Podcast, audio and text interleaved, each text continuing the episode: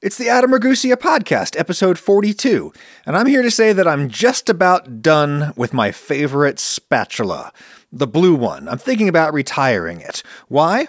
Ask Adam. Hey Adam, one of my favorite kitchen utensils is a silicon spatula. What is silicon? I know it's an element on the periodic table and it's not a metal nor a plastic, but it behaves a lot like plastic. So should I be concerned about it? It leaching into my food? Also, is there any environmental concerns I should be worried about when using silicone? Thanks for the help. Friend, you don't give your name, and I feel like I don't trust you. And it's not just because of your mustache. I feel like you know more about silicone than you're letting on, because what you have asked is just too good of a question. I feel like you have to have known what a ridiculously rich topic this is and you were just setting me up for podcast success by lobbing me that giant softball. You had to know that I could spend a whole hour talking about what silicone is and why I increasingly dislike it in the kitchen. In which case, I thank you. And if I'm wrong, and you're sincerely ignorant about silicone, all the better, because I am here to give you the goods on silicone. And it's not some big scandal. I'm not here to get clicks by fear mongering. Silicone cookware is fine. Every kind of cookware has its pros and cons. But I was just thinking that I'm about done with silicone tools in my kitchen. Even my beloved blue silicone spatula that I've used in a million videos because it looks great on camera, I find myself reaching for this less and less. I reach instead for my broad wooden spoon, because I think wooden spoons are the perfect cooking spoons. I could talk for a whole hour as to why, and knowing me, I probably will at some point. I'm feeling done with silicone because silicone retains odors. Ugh. Silicone gets stinky for reasons we'll get to. And it will transfer those smells to the foods you're working with, particularly fatty foods, which tend to absorb and retain odors. So, when I use my favorite blue silicone spatula to scrape something that is both fatty and mildly flavored out of a bowl, like whipped cream, the whipped cream ends up tasting a little like the dishwasher because the silicone picked up the smell of the dishwasher, which is at least a clean smell. I mean, it's not actually clean. Clean just means free of any undesirable matter. I do not desire detergent fragrances in my food, but at least that's an odor I associate with cleanliness because I use soap to remove other undesirable things, and therefore, in my mind, soap is clean, even when it literally is not. Silicone can absorb far more offensive odors, however, as it did when Lauren cooked some stuff like a month ago, and she cooked more of it than she would actually eat, which she always does because she follows recipes too literally and she packed up the leftovers, which she always does, even though she knows damn well she's not going to eat them because she has a thing about eating leftovers. She doesn't want to feel guilty about throwing the leftovers away, so she outsources that emotional and physical labor to me, her dear husband. After the leftovers have done their month long probationary period in the fridge, I finally relent and take them out and throw them away. And that's fine. If Lauren were here, she could tell you about one of the many annoying things that I do, and she'd be right about it. And even if she was wrong about it, there's still probably another thing that I do that she actually deserves to be frustrated about, so I can just consider the fake thing she's complaining about to be a proxy for the real thing I do that's bad, and right there is a marriage pro tip for you kids out there. Anyway, on this occasion, Lauren had boxed up her doomed leftovers in the one quart cylindrical sealable glass containers in which I normally age my pizza dough. And everybody on the internet asks me where I get those, and the answer is I just got them from like the little cookware section they have in every grocery store. And no, I don't remember which grocery store it was, but they're made by a glassware company called Anchor, and they came with silicone lids.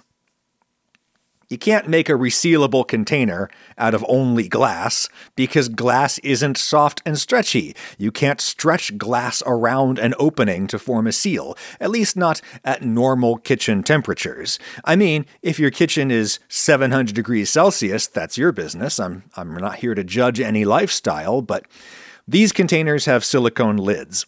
And because the lids were in contact with Lauren's gross leftovers as they molded in the fridge for a month, the lids now smell disgusting. Because silicone absorbs odors for reasons that we'll get to. I washed everything by hand real well, and then I put everything in the dishwasher and I ran it, and the next day the silicone lids still smelled really bad, and they had transferred that smell to everything else in the dishwasher. Those lids are currently soaking in my sink in a 50 50 mixture of water and white distilled vinegar to deodorize them. While I'm running that whole load of dishes over again to get rid of the smell, I'm feeling like I'm done with silicone in my kitchen, even though I'm probably not, because silicone is probably the best option available for certain things, even though it sucks. What even is silicone? Our mysterious mustachioed questioner asks, asks us. He said, I know it's an element on the periodic table, and he was wrong about that. Silicone is not a chemical element. Silicon is. Silicon is an element. Silicone is not. The difference is the silent E at the end of silicone that tells you to make a long O sound instead of a short one. Silicone. There's four irritatingly similar sounding and similar looking words that we need to untangle silicon, silicone, silica, and silicate. Those are four different things. Silicon, with no silent E at the end, is a chemical element on the periodic table. Number 14. It is a metalloid, meaning it's kind of like a metal, but also kind of not. If you Google image search pure silicon, it literally looks metalloid. It's silver and shiny like a metal, but it's brittle, so it breaks and it flakes like a rock. We were talking about uh, anthracite coal last week pure silicon looks like silver anthracite. I suppose that shouldn't surprise me, given that anthracite is almost pure carbon, and carbon is also a metalloid. Or at least some people consider it a metalloid. There is no set definition of a metalloid. It's just a substance that exhibits some of the characteristics of metal, but not all of them. And metal doesn't even have a totally stable definition. It's a, a cloud of characteristics or properties shared by certain substances at common temperatures and pressures. It's thought that every element will become a metal at a high enough pressure. As a result, what astrophysicists call a metal is totally different from what other scientists call a metal. Carbon and nitrogen and oxygen are all metals when you're looking at them in a stellar core. It's really just helium and hydrogen, the super light elements at the top of the table, that are not metals in your typical astrophysical contexts. Everything else is a metal. Context is everything. Context is for kings. We do not live inside stellar cores. In the kinds of conditions where we live, metals are elements like iron, copper, tin, and mixtures of elements that still yield metallic substances are also called metals, like bronze, copper mixed with a little tin or arsenic. It doesn't have to be one pure element to be a metal. If you take any substance and you polish it or fracture it or melt it down and then pour it into a mold and make a block of it fresh. It is considered to be a metal if, under those conditions, it is shiny and it conducts heat and electricity particularly well. Both of those properties have the same cause, which is free electrons. The electrons in metals are not all bound up with a single atom or in a covalent bond between atoms. The electrons can move around, which is what makes metals so electrically conductive, and it's also what makes metals shiny. Free electrons reflect more photons for reasons that I couldn't even begin to explain. I still don't really understand what a photon is. Another cause of shininess, or luster is the technical term, is smoothness, right?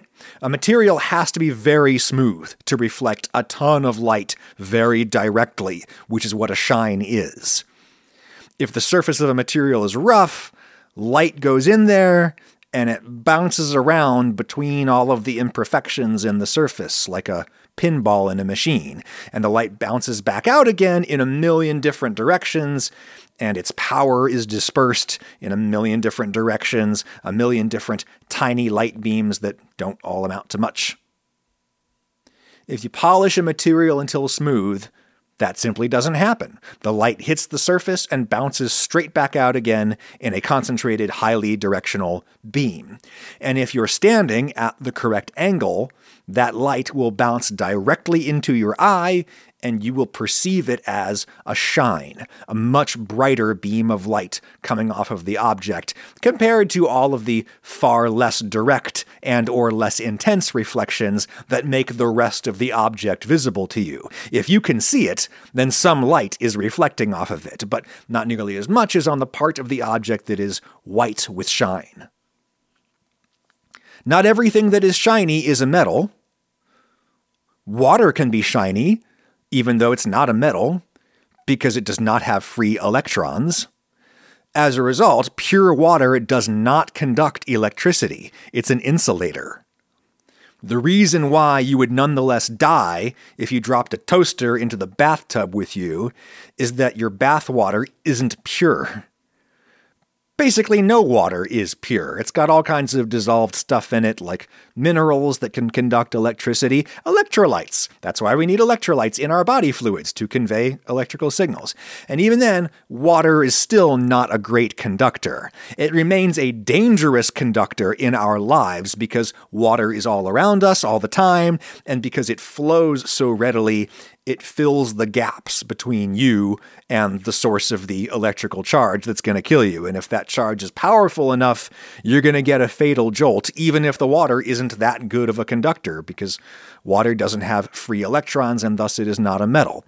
Water remains somewhat shiny because water is a liquid with respectable surface tension, and so gravity pulls on it and it settles into a super smooth layer. And even though it doesn't have free electrons, light can still bounce off that smooth layer. And if you're standing at just the correct angle, that very direct reflection will bounce right into your eyeball. I use this phenomenon to my advantage all the time when making cooking videos. I'll be simmering something in a pan, I'll position one of my studio lights a little above the pan, and then I'll get behind my camera and move it up and down in relation to the food until I'm at just the proper angle to catch that super direct reflection that looks really sexy on camera. If I was better at geometry, I wouldn't have to look around for that reflection. I could predict where it would be relative to the incident of the light, and I could just put my camera directly there.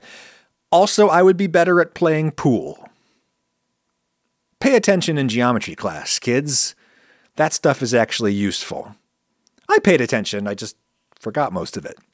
Point is, you get any substance super flat and even, and it's going to be shiny. Even a very flat, matte painted finish is non reflective because at the microscopic level, it isn't actually flat. It's filled with teeny tiny irregularities that scatter light in a million different directions. That's why matte finish paint feels rough on your skin. That's why you can't buff one of those fancy new matte finish cars that I think were inspired by the matte finish Batmobile from a few Batman movies ago. If you buff the paint job on one of those cars too much, it'll become shiny and you'll ruin it. A smooth, polished metal will simply be more shiny than a comparably smooth non-metal because the metal has lots of free electrons, which is why it's a metal, and the free electrons excite the protons or something. I still don't really even really know what a proton is, etc.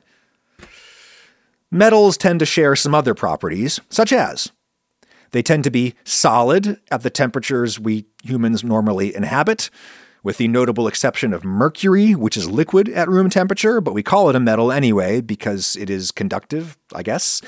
When metals are solid, they are typically malleable, meaning you can swish them and bend them and they will stay bent. They won't just snap back into form, nor are they likely to break. You can hammer them out into a thin sheet and they'll stay that way.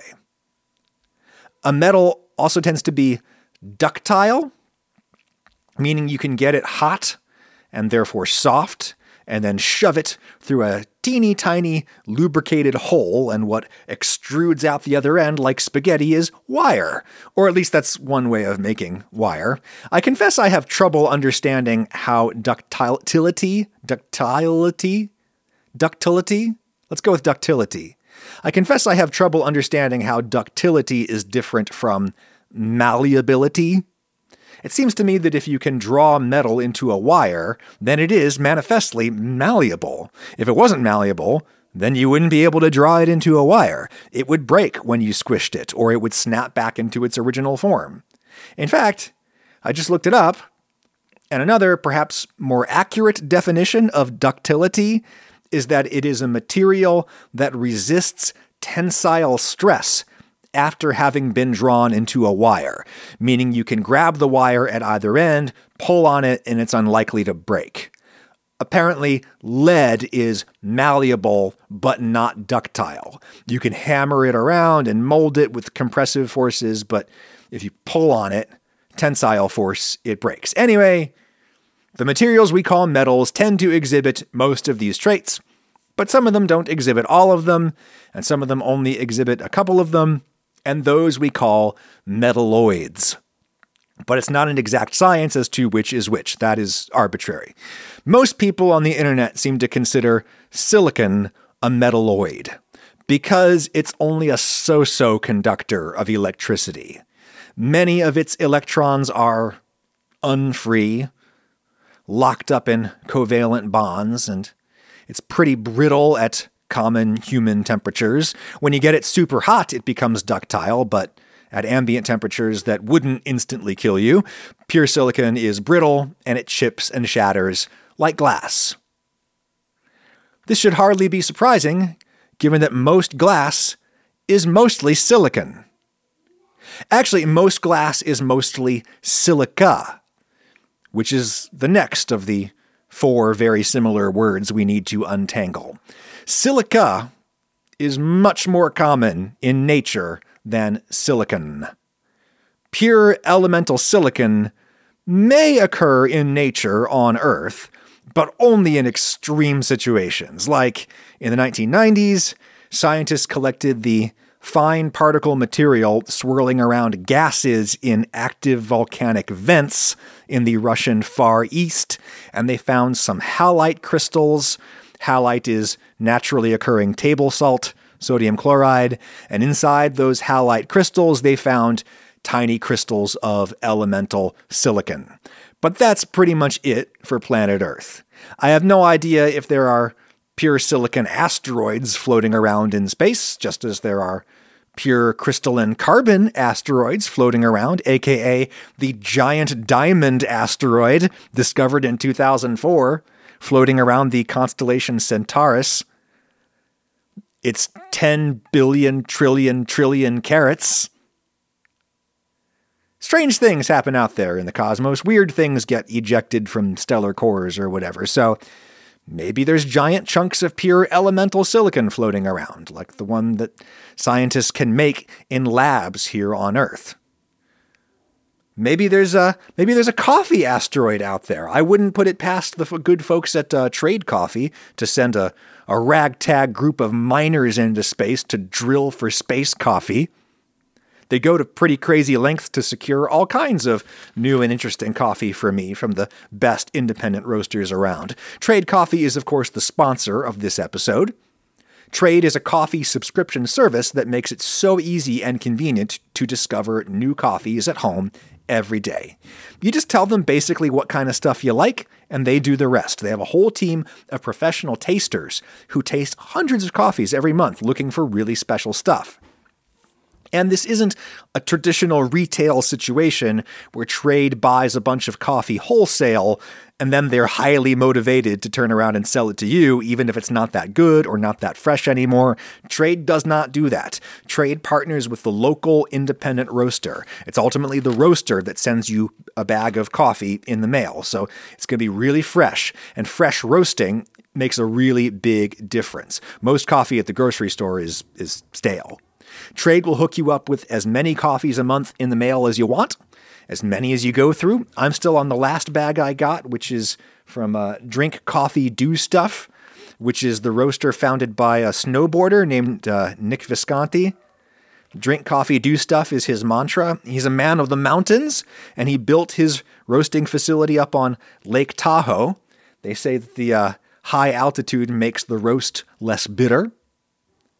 Have a better year by upgrading your morning routine with better coffee. Right now, Trade is offering you a free bag of coffee with any subscription at drinktrade.com slash adamshow. That's drinktrade.com slash adamshow for a free bag of coffee with any subscription purchase. drinktrade.com slash adamshow. Thank you, Trade. Anyway, scientists can grow pure silicon crystals in the lab, but pure silicon almost never happens in nature on Earth, even though silicon is the number three most prevalent element in our planet. Pedants, before you correct me, notice that I said in our planet, not in the Earth's crust. I'm talking about the whole planet. Pure silicon basically never happens here, even though silicon is the number three most prevalent element in our whole planet. Why doesn't it happen here? Because the number two most prevalent element in our whole planet is oxygen. Number one is iron, but number two is oxygen. We are swimming in oxygen above and below ground. And oxygen readily forms an incredibly strong bond with silicon to yield silica. Silica is silicon dioxide. Silicon monoxide also happens, but mostly apparently in space, where it can exist in its gaseous form and where it is, I now read, the most prevalent form of silicon in the cosmos. But here on Earth, it's silicon dioxide, aka silica. Quartz is pure crystallized silica. One particular crystalline arrangement of quartz is flint, and flint is where we get the name silica. Silicus is Latin for flint. Silicate is an umbrella term that includes silica and lots of other minerals involving silicon and oxygen and other things like feldspar, which has silicon and oxygen and aluminum and lots of other things. Granite is usually mostly silica. I've seen the precise estimates vary, but everybody agrees that a majority of the Earth's crust is silica, or at least a majority of the Earth's crust is silicon and oxygen. Silica is even more prevalent in sand. Most of the world's sand is mostly silica.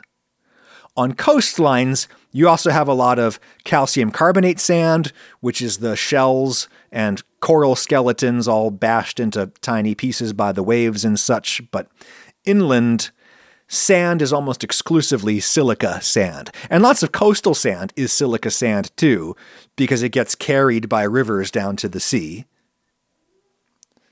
The reason why most sand is silica is the same basic reason why silica is a great material for making all kinds of things, cooking implements included. The bond between silicon and oxygen is incredibly strong. You can pulverize any rock down into sand, which is just lots of very small rocks, but if you leave that sand out in the environment for a long time, it will be subject to chemical weathering. The slightly acidic rain will fall on it and gradually dissolve it into something a lot finer than sand, like silt, and then eventually clay. That's how you get clay, the chemical weathering of rocks minerals other than silica can be sand, but they don't stay sand for very long, at least not in geological time. They eventually end up as clay. Silica is resistant to chemical weathering, so after the physical forces of wind and water and such have pulverized it into pieces between 2 and 0.05 micrometers, aka sand, that's about as much damage as the surface of this planet can deliver to silica, except in extremely hot places like volcanoes or in a glassmaker's furnace. Glass is melted silica usually mixed with some secondary ingredients like sodium carbonate, which lowers the melting point, and lime, calcium oxide, which keeps the sodium carbonate from making the glass water soluble. Then you shape it and gradually cool it in a kiln so it doesn't shatter, and the result is kind of like quartz, except it's not a crystalline structure. It's an amorphous structure. The molecules are stacked on each other in a disordered, topsy turvy way that allows light to pass right through it, and that's glass. Now we come to silicone, with a silent E at the end of it. People who, for one reason or other, want to promote silicone as a natural material like to say that silicone is made of sand. And that's kind of true. But also, by that same logic, everything on Earth is natural. Even the most exotic synthetic chemical started off as something already present on Earth. You can't make something out of nothing. Every synthetic chemical started out as some combination of natural precursors. And silicone, with an E, is most definitely synthetic. It does not exist in nature, at least not as far as anyone seems to know. It's debatable who exactly invented silicone, but the name was coined at the turn of the 20th century by an English chemist named Frederick Stanley Kipping, who was playing with silicates, making polymers out of them, mixing them with other elements to make organic compounds. Just because something is synthetic doesn't mean it's not organic in the chemistry meaning of the word. In nature, though, the element silicon doesn't come up that often in organic chemistry. I mean, silicon does occur inside living things. All kinds of inorganic substances are common in living things, most notably water. Water is an inorganic compound, like silica. Silicon dioxide represents as much as 10% of the dry weight of plants, and grasses in particular. Rice has a ton of silica in its leaves and stems and husks and such, which is actually a big problem with rice as a crop. You have a ton of rice husk left over after milling rice, so people burn the husks, and this mostly silica ash spews out into the environment where it raises soil pH and makes it hard for plants to adsorb phosphate, which is not good. RHA, rice hull ash, is a big topic in agricultural sustainability because silica. Why plants have silica is a debated topic. It does seem to provide a defense against herbivores. If you've ever tried to eat grass, it might have felt like you were chewing on sand, and this is why. Also, think of grass with really sharp edges. Those edges are usually a row of tiny silica teeth. Your teeth would be worn to stubs if you ever tried to eat such grasses for too long. Ruminants, like cows and sheep, are especially evolved for this. This is why their teeth never stop growing, unlike our teeth. They constantly wear their teeth down by chewing on grass because silica, so their teeth never stop growing to compensate. Point is, silicon is quite prevalent in living things, even though silica and other common silicon compounds are considered inorganic. Why is silica inorganic? Because that silicon oxygen bond is just too strong. This is why it has been argued that all life as we know it is based on carbon, not silicon even though carbon and silicon are sisters. They are very similar in many ways. They're in the same group on the periodic table, they both have four bonding sites. But when silicon links up with oxygen, it tends to stay that way, locked up in a solid. Whereas carbon is a lot more reactive, it does a lot more interesting things. I'm ridiculously oversimplifying this. Silicone was invented by people like Fred Kipping, who were playing with combining inorganic silicates with organic groups into the same molecule.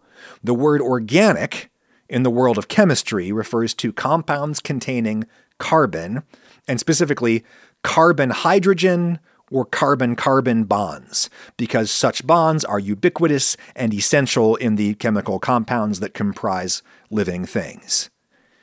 Kipping and some other guys around the same time basically said, hey, what happens if we bond carbon to silicon? That's not a thing that really happens in nature. And the result was a new subfield called organosilicon chemistry. One particular polymer Kipping played with in his lab was a long silicon oxygen chain with two organic groups hanging off of the silicon atoms. A silicon atom has four bonding sites, just like carbon. In this new substance, two of those bonding sites on each silicon are occupied by oxygen on either side, holding hands in the silicon oxygen chain, and the other two bonds are linked up with organic groups, specifically phenols in the case of the particular polymer he was working with. Phenols are carbon hydrogen rings, and they were hanging to the side off of this silicon oxygen chain. The chemical formula of this new thing Kipping was working with reminded him of the chemical formula of a kind of ketone. Everybody knows what ketones are now because of the ketogenic diet. The chemical formula of this new substance reminded Kipping of the formula of this particular kind of ketone, but with silicon instead of carbon. So he named this new thing silica ketone, eventually shortened to silicone. And now you know the rest of the story. Show that radio joke to your grandpa. He'll love it. Anyway, because silicone is structurally not at all similar to this ketone, scientists now regard silicone as a misnomer, but it stuck, as so many early scientific misnomers did. The preferred scientific term for silicone these days is siloxane, but most non chemists call it silicone, so I'm going to call it silicone. Silicone is generally considered to be inorganic, or sometimes people describe it as being kind of quasi organic because it does have organic groups in it, but the main repeating backbone that makes it a polymer is silicone and oxygen. Sorry, silicon and oxygen. There's no carbon carbon or carbon hydrogen bonds in the backbone, so it's inorganic. But it requires organic precursors to make, namely hydrocarbons, fossil fuels. They make silicone by extracting elemental silicon from silicates, rocks, and then combine the silicon with hydrocarbons and oxygen in some order and in some set of conditions to get the particular chemical structure that they want.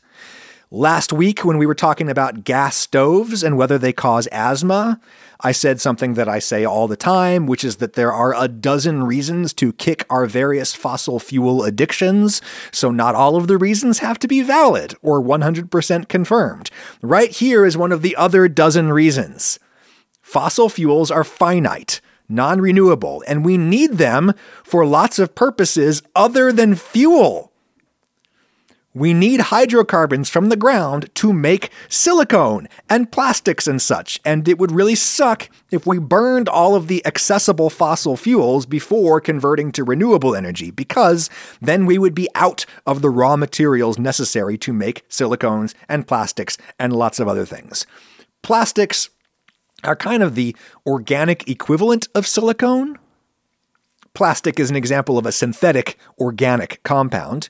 Plastics are long chains of carbon, carbon holding hands with other carbon on two of its bonding sites, with hydrogen attached to the other two bonding sites on each carbon. And chemists vary the properties of the plastic by attaching slightly different side chains to those hydrogen bonding sites on the main carbon chain.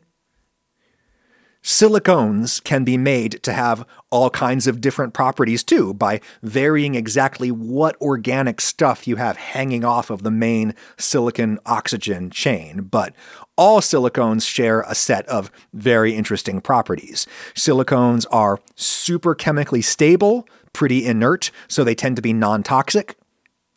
Silicones are terrible at conducting heat, which is why you can make oven mitts out of silicone.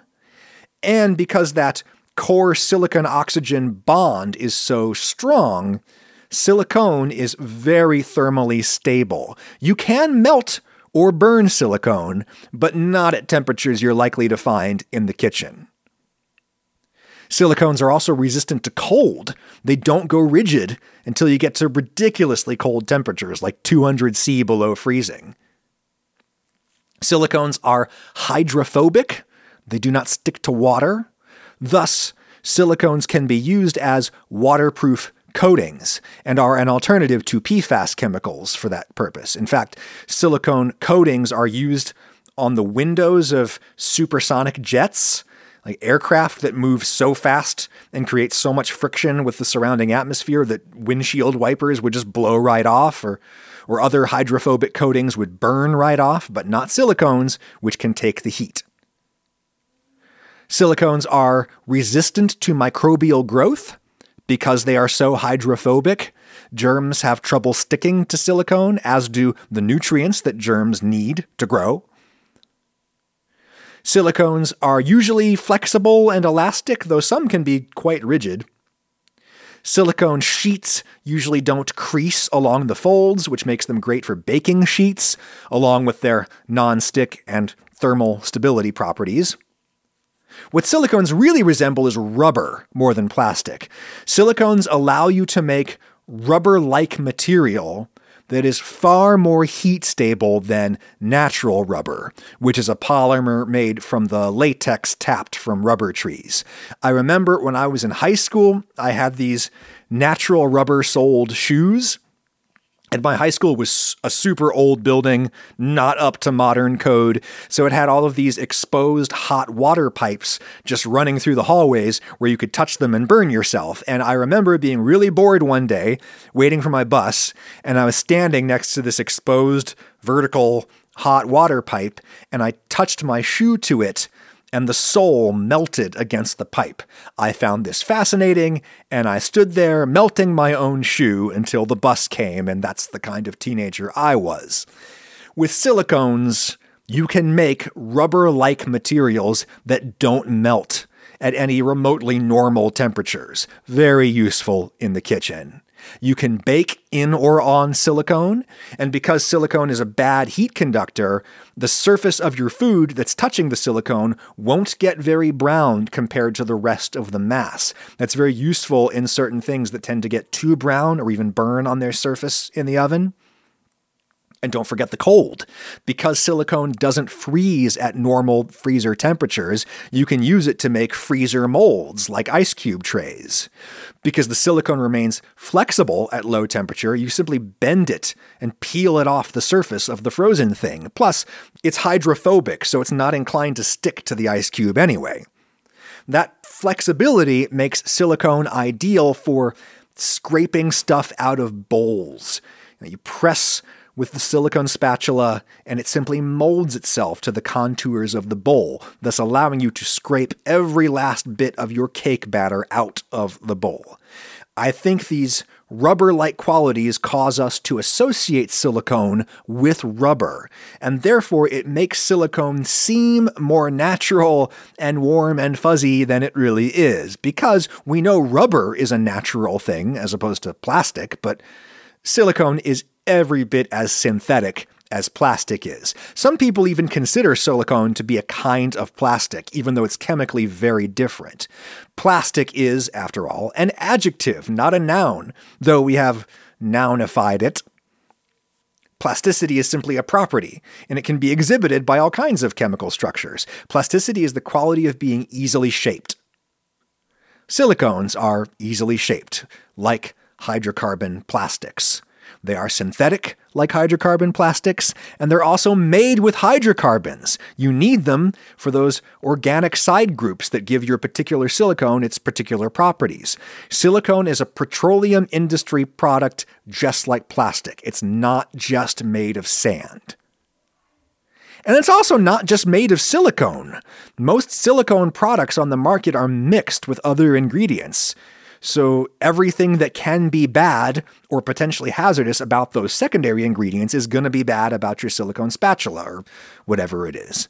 And there is reason to think that silicone itself, siloxane, is not as totally inert and therefore totally safe as people think it is. I mean, I'm not here to fearmonger about silicone or anything else. All cooking materials have pros and cons. There are potential health hazards associated with every kitchen material I can think of. I'm just telling you about the ones associated with silicon now because you asked. Or silicone, rather. While silicones are super hydrophobic, they are somewhat less lipophobic. They're not as chemically similar to fats as carbon based plastics are, but there is some chemical affinity between silicones and fats that is way above my head. Regardless, there is a 2011 study out of Germany where they observed actual silicone, siloxane, migrating from silicone bakeware into food. And the amount of migration increased with the fat content of the food being baked.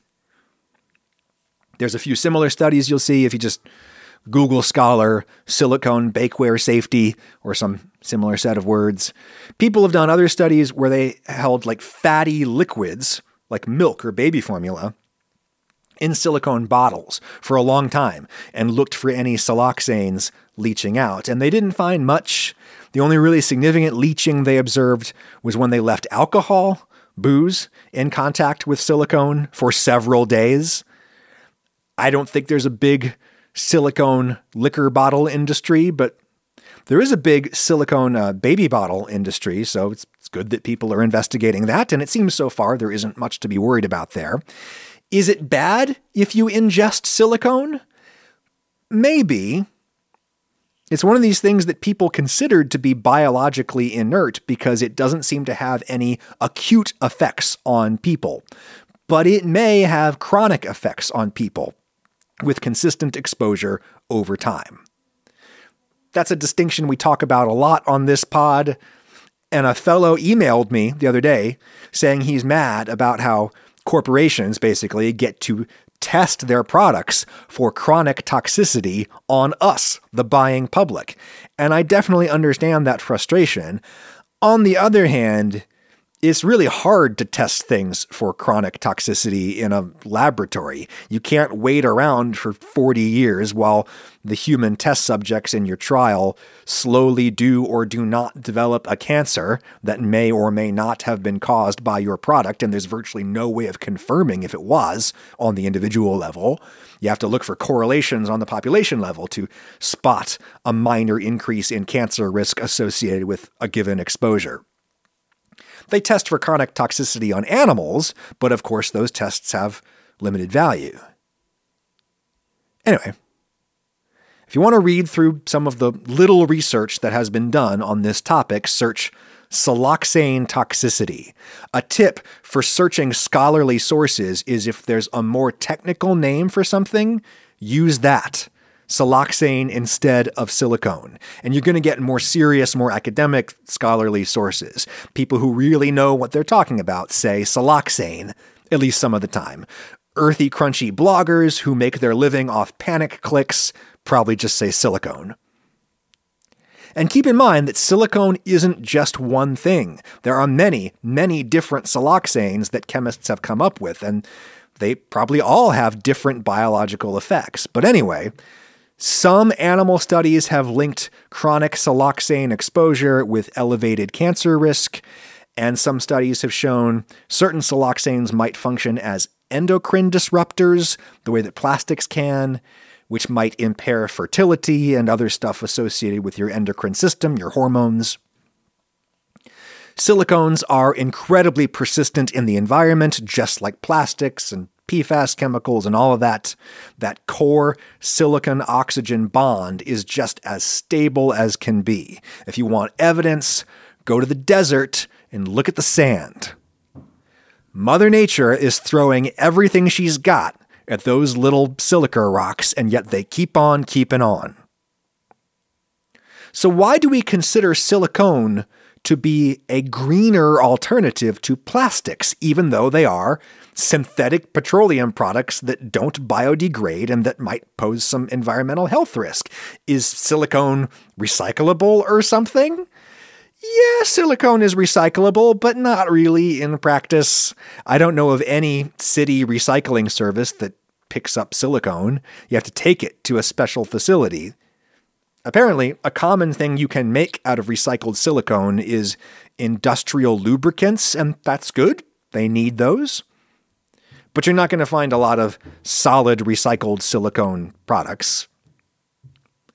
I think the main green argument in favor of silicone is how reusable it is. Yeah, maybe a few siloxane molecules come loose and leach out here and there, but in general, silicone tools are very stable, very durable. Silicone bakeware does tend to get brittle after it goes through a lot of baking cycles, and it can break. It's probably less durable than a metal cake pan, but do people really use the same metal cake pan their whole lives, or do they treat those as disposable too? The metal might be super durable, but not the PFAS nonstick coating that most metal bakeware comes with these days. That wears off and, and poses all kinds of environmental health hazards. People throw away the pan, they buy a new one. And I think that's a fair comparison with silicone bakeware because people usually reach for silicone bakeware for its non-stick properties. The fact that you can just peel it off the cake or the cookie or whatever, like the back of a sticker. And speaking of cookies, what about parchment paper? I use parchment paper all the time. It's silicone impregnated paper. Great stuff, but it's disposable. You use it and you throw it out. A silicone baking sheet is at least reusable, even if it isn't recyclable in practice. Silicone got very popular for storing leftovers and such as people tried to get away from plastic because of the problems with plastic and endocrine disruption. But for all we know, silicone may be just as bad on that score. In fairness, a container like my Anchor glass containers is mostly glass. Only the lid is silicone. So that's way less silicone or plastic in contact with your food. And in practice, I find silicone containers to be more reusable than plastic containers because they don't melt in the dishwasher all of my plastic Tupperware and such, it all eventually warps in the heat of the dishwasher, or I leave it on the counter too close to the stove and I melt a hole through it. It's possible to burn or melt certain silicones in your kitchen. Don't hold your spatula right into the blue gas flame. I don't want to know what happens, but you really have to go out of your way to melt silicone stuff at home. So why am I feeling like I want to give up silicone? It's because of the smell. Silicone traps yucky food smells and transfers them around to everything else. Why it does this, I am not entirely sure. I could not find any scholarly investigation of this specific topic, though I easily could have missed it. Here's some things I can tell you. Silicones tend to be gas permeable, they don't let water through, but they can let gases through. And this is a property that is valued by medical device makers who need gas permeable membranes for all kinds of things. Odors are gaseous by definition, so maybe some of them pass into that gas permeable silicone and they get stuck in there for whatever reason. One time I was in a lab at a major university talking with some scientists who research health hazards associated with plastics, and I said, So, do y'all use silicone instead at home? One scientist turned to the other and said something to the effect of, Do you feel cool with silicone? Knowing that we use it in the laboratory for the express purpose of absorbing hard to capture things on the microscopic level? And the other scientist laughed and shrugged. Take that story for what it's worth, which is just two people with relevant expertise having informal, off the record chats. That's not a fully considered scientific opinion fit for publication. I suppose silicon is made from silica, sand, and people use silica as an odor absorber all the time. Think about litter boxes. But sand absorbs odors, I think, purely through force of surface area. Odoriferous chemicals can and do settle on surfaces, and because each grain of sand has its own 360 degree surface area, that's an astounding amount of surface in a litter box full of sand. I'm not sure how relevant that is to silicone kitchenware. Kitchenware would only have a ton of surface area if it were porous. Some silicone products are porous, some aren't. This is a very hot topic in the sex toy manufacturing and retail community. And according to them, food grade silicone is often more porous than medical grade silicone. Therefore, the best manufacturers in that particular market try to source medical grade silicone, as it is less likely to harbor smells and germs, or at least that is the anecdotal experience of people working in the sex toy business who write about it online. In the kitchen, I'm less worried about germs than smells because no life form can survive the heat of my dishwasher, with the possible exception of a tardigrade or some other extremophile, none of which are common foodborne pathogens. I'm not the only person who is irritated by the odor absorbing properties of silicone. Google it if you're skeptical. You'll read first person accounts from sex toy users and Instapot users.